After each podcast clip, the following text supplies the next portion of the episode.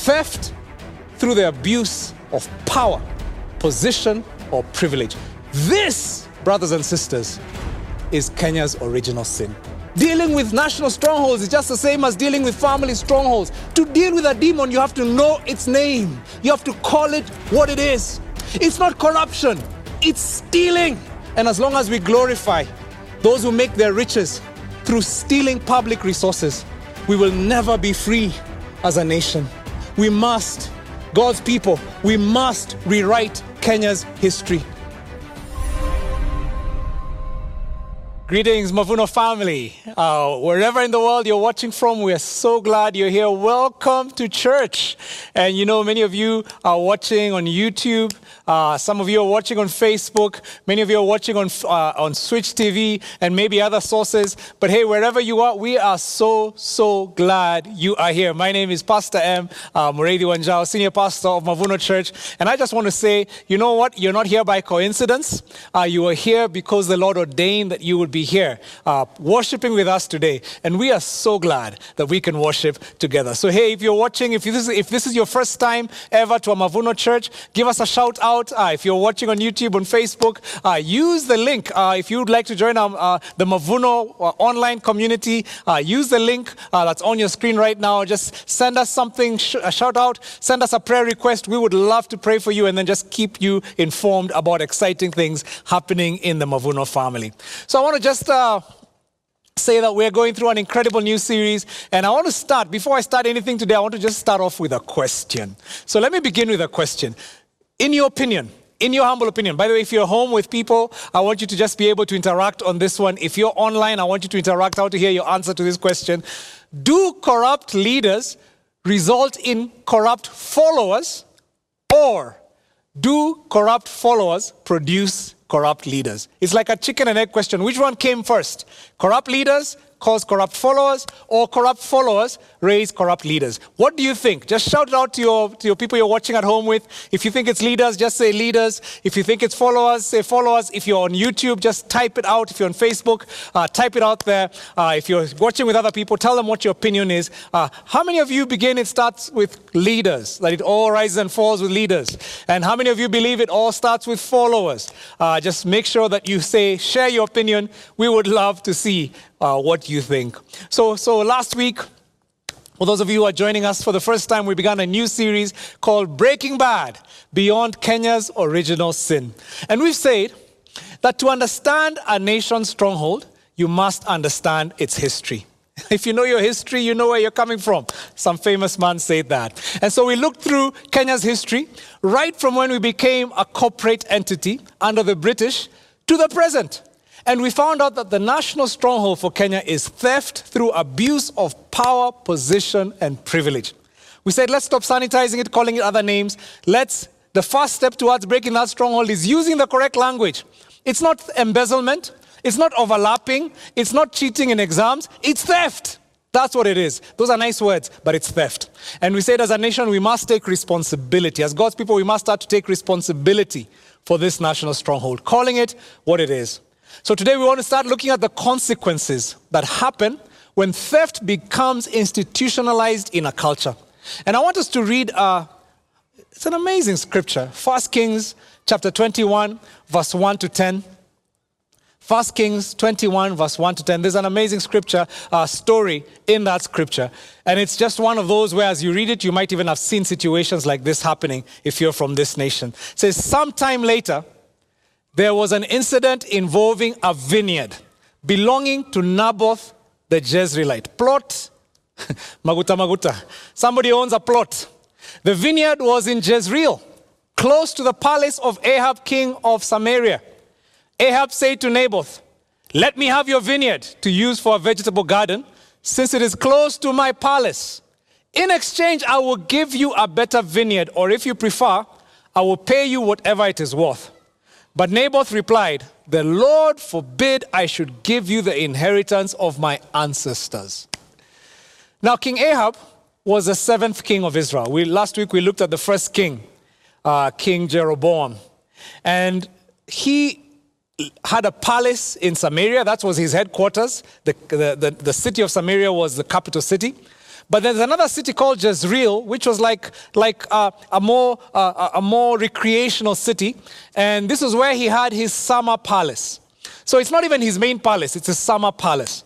And his neighbor, next to the state house, had a vineyard. A vineyard that the king looked at and thought would make a nice little vegetable garden for himself. The problem is that this man called Naboth was not interested in selling his vineyard. Why?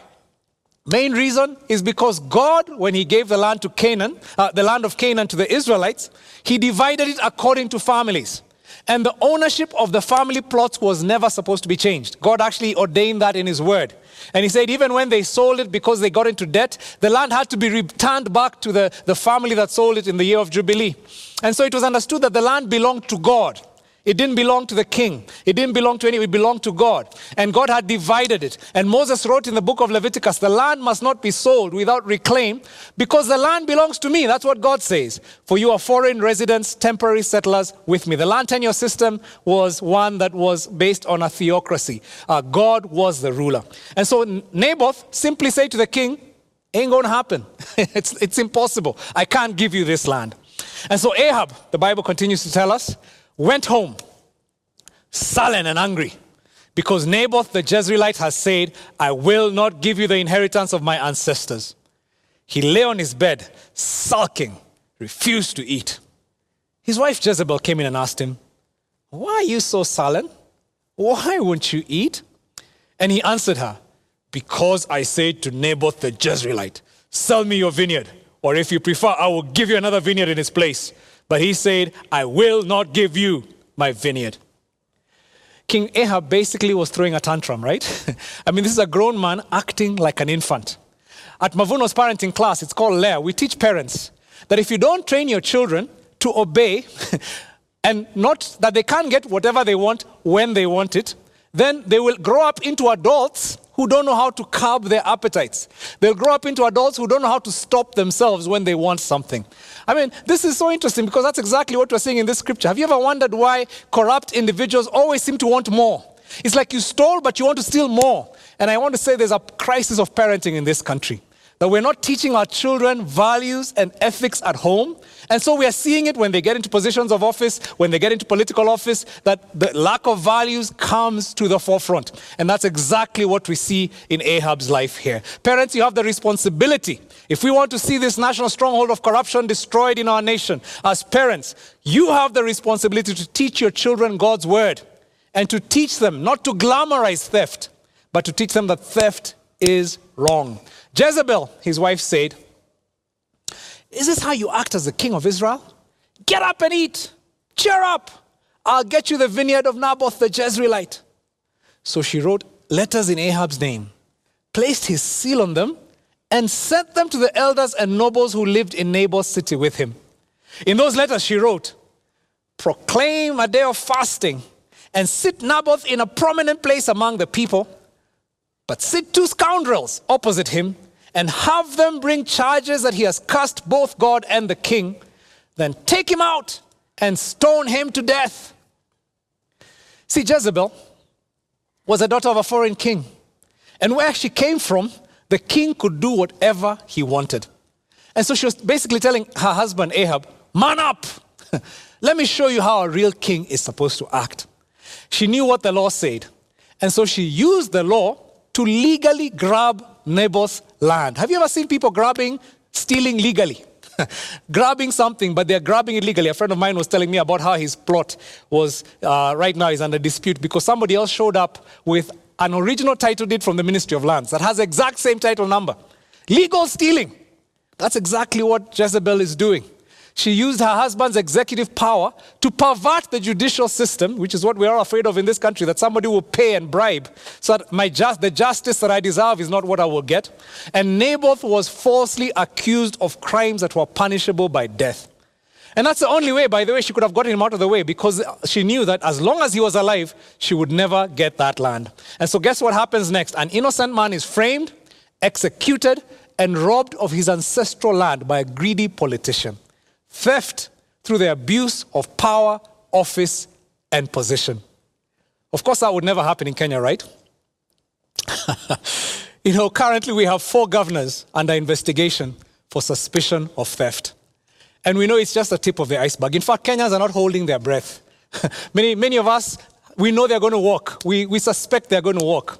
Because you know, how many times do you see high placed people who are accused of theft in this country actually get imprisoned for theft?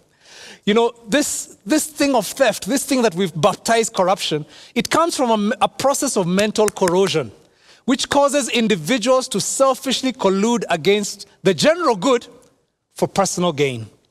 You see, no one is born a thief, no one is born corrupt. It's a personal choice, and it's driven by greed for personal benefit.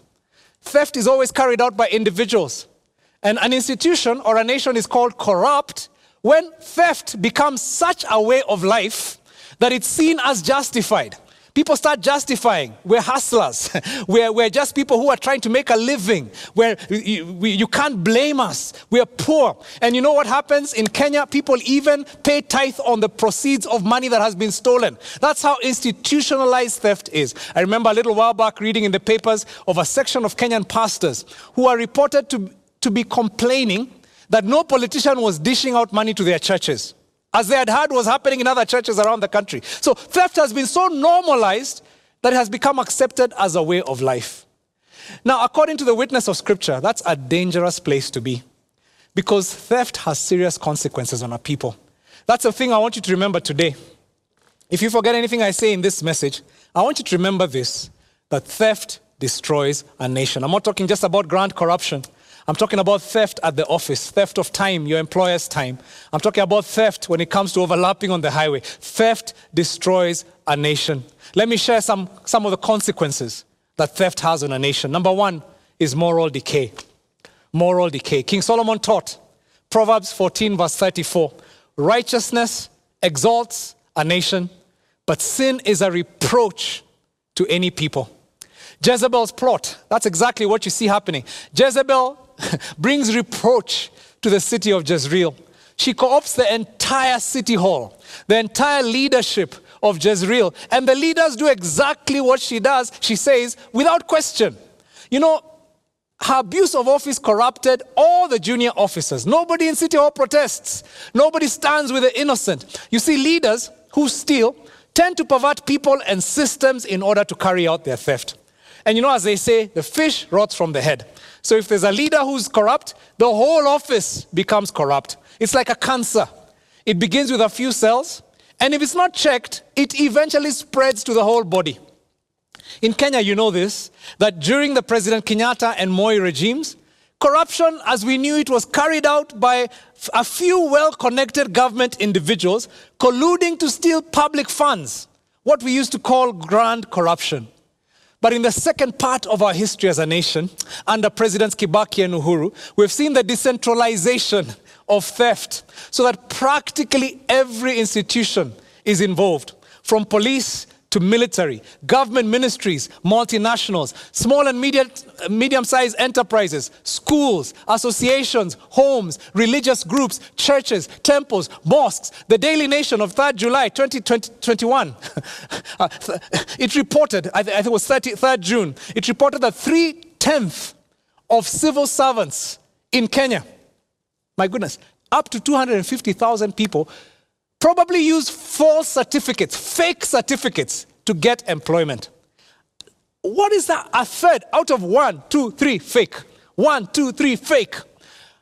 Young people are being instructed from school on how to be corrupt.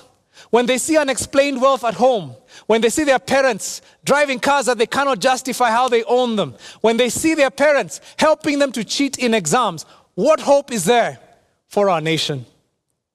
You know, a little while back, I had the leaders of a multinational company approach me to do some training for their employees. And I mean, they sat in my office, and I could tell they were not even, most, many of them were not even Christians, some of them uh, were different religions. And I say to them, But you do know, as you asked me to do this, I'm a pastor. And they said, Precisely. That's actually where we are asking you to do this training. Because they told me, and they went on to explain to me, that their problem was not efficiency or motivation, but ethics. The young people in the office had become such crooks, so good at stealing. The new generation that was coming into employment is so such such smart. the heists that were going on every day. Uh, they could the, corporates are embarrassed to admit how much money is being stolen by their workforce. And personal relationships were a mess. People stealing each other's husbands and girlfriends. And they said, you know, we, we've tried, we've brought training, we've done all kinds of important things. None of these things are working. We've realized we, they just need God. And you know, I think they were onto something because they realized the problem was a spiritual problem. We have opened the door to the enemy as a nation. And we've given the enemy the legal rights to oppress the next generation. That's what a stronghold is. And theft today has become so institutionalized that even when you hire new corrupt, uh, new, new officials because you fired the last ones, the new ones come to figure out ways to steal. And so basically, this happens in government, it happens in police force, it happens everywhere. You bring in new people, and they're always just figuring out the newest way to make a, to make a living, to steal beyond their salary. Unless we do something soon, Kenyans, this nation will implode uh, from within. This is moral rot. the first thing, the first consequence, the country rots from inside. Number two, the second consequence of stealing. Remember, theft destroys a nation. Number two is lost potential. Lost potential. At independence, you know the story. Kenya was at par with countries like Singapore and Korea. But with time, we began to fall behind, and now we are way far behind. Why? Largely because those in leadership continued with that colonial mentality that they inherited of theft through the abuse of power, position, and privilege. And today it's estimated that the government loses 30% of its annual budget because of theft. I mean, that's incredible. A third of the money that comes in is stolen. And the result is we never have enough to meet our budget. We always have a deficit in our budget. So we have to borrow money in order to, to, to, to, to meet the, the budget uh, gap. And then guess what happens? When the money is borrowed, it's then not even safe because it's still at risk of being stolen. You know the way I think of it? It's like I come to you and then I steal from you, and then I decide because the money I stole from you is missing, I take your logbook, I go to a bank, I borrow money to replace the money I stole from you, and then I steal that money again. And then I walk away and leave you and your children to pay for the money I stole and the money I borrowed then stole. That's exactly what is happening in Kenya today. And we see all these bonds being floated, and all these euro bonds, and all this uh, borrowing. you know, it's interesting because they say under our current government, we've gone from owing about 2 billion, 2 trillion shillings, 1.8 trillion shillings under the Kibaki administration. Today we owe 7 trillion. It's mind boggling, isn't it? I mean, it's, it's, the mind refuses to compute those figures. You know, the Bible says this is a simple truth that the borrower is a slave to the lender. We're becoming slaves. Today, our petrol prices and our wages, our civil service wages, are not determined by our government, by the leaders of this nation. They're determined by the IMF. Why? Because we are slaves. We're, we're willingly selling ourselves into slavery.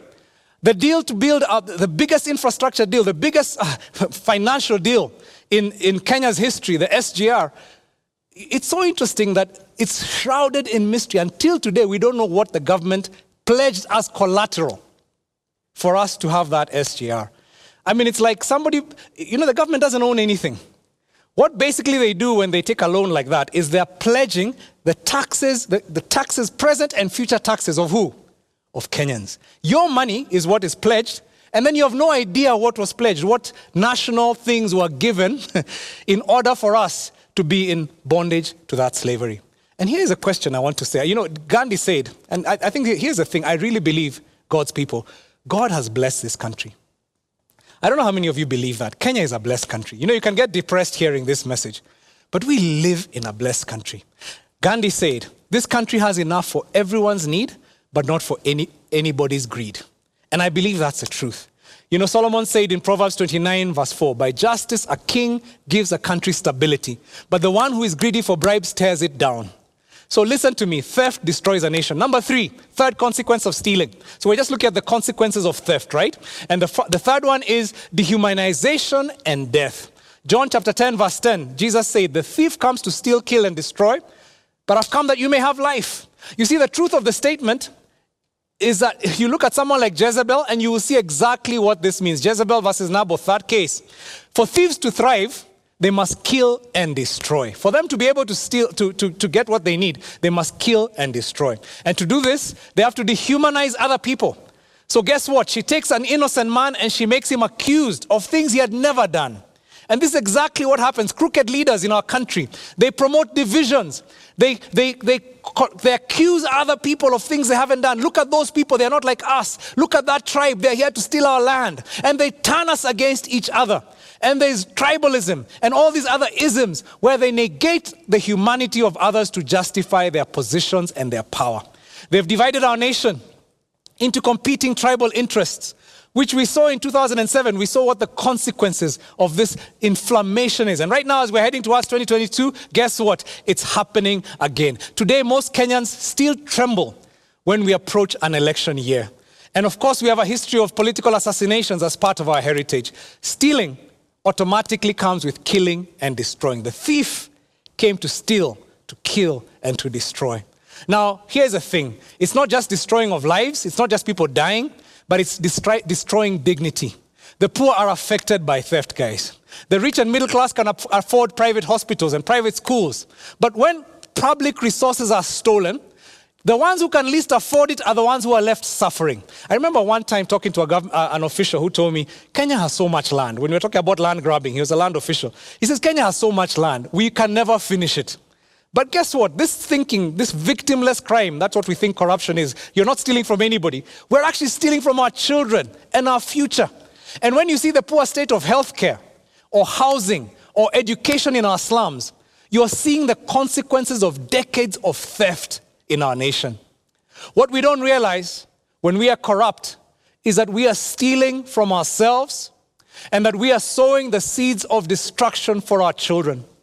Those in power must begin to understand, even if for selfish reasons, that securing the peace and prosperity for the masses is the surest way of protecting the wealth of the elite. I mean, who are you stealing that money for if your children will never enjoy it or live in safety in their own country? King Solomon said in Proverbs 29 14, Mark my words if you're in leadership. The best insurance for a leader's longevity is to demonstrate justice for the poor. Theft destroys a nation. The third con- that, that's a third consequence. Let me finish with the fourth consequence, which is God's judgment. God's judgment. You know, in the chapter, we see the prophet Elijah confronting Ahab. You know, this, this for me is the biggest consequence and the one we should be afraid of the most. Elijah confronts Ahab and informs him that God would judge him and his family harshly. He and his wife, Queen Jezebel, the Bible says they would die violent and, and, and, and undignified deaths. Basically, her body would be eaten by dogs. That's what he was told. I mean, it's like you're going to eat, you're going to have the worst death imaginable. And he said, Your whole family will be wiped out. God does not take this theft lightly. Ultimately, the whole nation of Israel will be led into captivity to other nations. Israel will be wiped out. By the way, the Israel we, we call Israel is not Israel. It's actually the, the nation of Judah that survived. Israel was completely wiped out. When you read the story in the New Testament and you read about the Samaritans, the Samaritans were actually what happened to Israel because their land was given away and other tribes came and settled there and intermarried with a few survivors, and that's the Samaritans. In other words, Israel was completely wiped out by God's judgment. Do you believe that, that we, we sometimes lack a fear of God in this nation. We do not know that God can actually wipe out this nation because of our sin. The nation that God had freed from captivity to Assyria, from Egypt, because there were slaves in Egypt. Remember when God took them out? Now they took themselves willingly into captivity, into slavery to the nation of Assyria. God's judgment is something that we must be aware of in this nation. There's a great quote by a Russian philosopher and writer his name was Ayn Rand, and he wrote this quote. He says, When you see that in order to produce, you need to obtain permission from men who produce nothing. When you see that money is flowing to those who deal not in goods but in favors. When you see that men get richer by graft and by pool than by work, and your laws don't protect you against them, but protects them against you. When you see corruption being rewarded and honesty becoming self sacrifice, you may know that your society is doomed. And that's a fate that awaits our nation. You know, our ancestors, they gave up their lives to fight for freedom from the British thieves who had come to steal, to kill, and to destroy. I believe that in the minds of our ancestors, they saw a nation, they had a dream, a dream of a nation where wealth and prosperity would exist for their children, a dream of a nation where education would not be something for the wealthy, but something all the children of this nation had. A dream where peace and liberty and freedom from oppression was the right of every one of their descendants. A dream of health and dignity where the poor wouldn't die because they couldn't afford basic health care. A dream of food security where none of their children would die hungry, would sleep hungry. A dream of wealth and prosperity. This is what they dreamed of. But you know, it's interesting because we took on the colonial bondage of theft. And now we're willingly enslaving ourselves to so called donor nations, both from the East and from the West. And we are selling the generations that follow us into captivity. We are guaranteeing that we will never achieve and our children will never achieve the things that our ancestors fought for, the things that they gave their lives for, the things that they suffered for and died for, that they would see in this nation. We are guaranteeing that we who are fought for, that we'll be broken out of slavery and colonialism, we are selling ourselves back into slavery to the Chinese, to the British, to the European Union, to the Americans, and to other donor nations. And now we remain colonized, undignified. Our children looking for green cards to go and live in other nations, to go and work for other nations, to go and enrich other nations. And we continue to admire. It's, it's such a, a warped situation. We admire the ones who get those cards and go and live in those countries and pay taxes to others. You see, every time we engage in stealing God's people, we are calling our curse down upon ourselves. We are selling our children into slavery because theft destroys a nation. I don't know if I can say this too much, people. Ah, we need to ask ourselves this question Is it too late for us? Can this nation change? Are we a failed state destined for destruction? And I want to answer that question by saying, No, no, we are not. I believe in Israel. the Bible tells us that there were 700 prophets, righteous prophets, who refused to, knee, to bow their knee to Baal. They made the resolution that no matter what, they would not compromise their faith. They made the resolution that they would not go with the flow, that they would not do what everybody else was doing. And because of them, the nation was saved in the time of Elijah. And I believe in Kenya, just like in Israel, there is a righteous remnant. There are some of you who are watching this broadcast who have refused to bribe. You have refused to, to, to, to, to live that life of corruption. I see people in the highway who refuse to overtake illegally. I see people who go into the slow line and wait for their turn, even as others cut. And people call you foolish but you know inside you've made the resolution that I will live a righteous life. And I want to bless God for every single one of you who have made that commitment. You are the righteous ones. And you are the reason this nation exists today, that God has not judged our nation. And I believe God is merciful. And I believe we still have an opportunity to turn this nation around. In fact, I believe the COVID 19 crisis is a, is a great opportunity for us to refuse to go back to the, to the old normal, to refuse to be divided by corrupt politicians, to elect leaders who have a, a record of integrity and order. Now, next week, we're going to start looking at what we must do. Starting with us as individuals, what must I do? And then looking at us as a nation, what must we do we start asking those questions. And I believe God has some great answers for us in His Word. Kenya can be saved. But you know, today I want us to end with another prayer, a freedom prayer. And this prayer is for those of you who are listening to this, who will say, like those people, those righteous prophets, I refuse to be part of this corrupt environment. I refuse to do what my friends are doing. I refuse to steal exams. I refuse to be that person who gives a bribe. I would rather my car is towed. I would rather be inconvenienced. I refuse to be part of this system. And if this is you, you're one of those who says, Lord, I want to be one of those righteous. Lord, give me your help because I want to stand for you. Then this is your prayer. Pray this prayer with me. Dear Lord, your word says in Proverbs 10, I want us to say it together. Let's say it together. Dear Lord, your word says in Proverbs 10, let's pronounce it, that he who walks in integrity walks securely, but he who perverts his ways will be found out.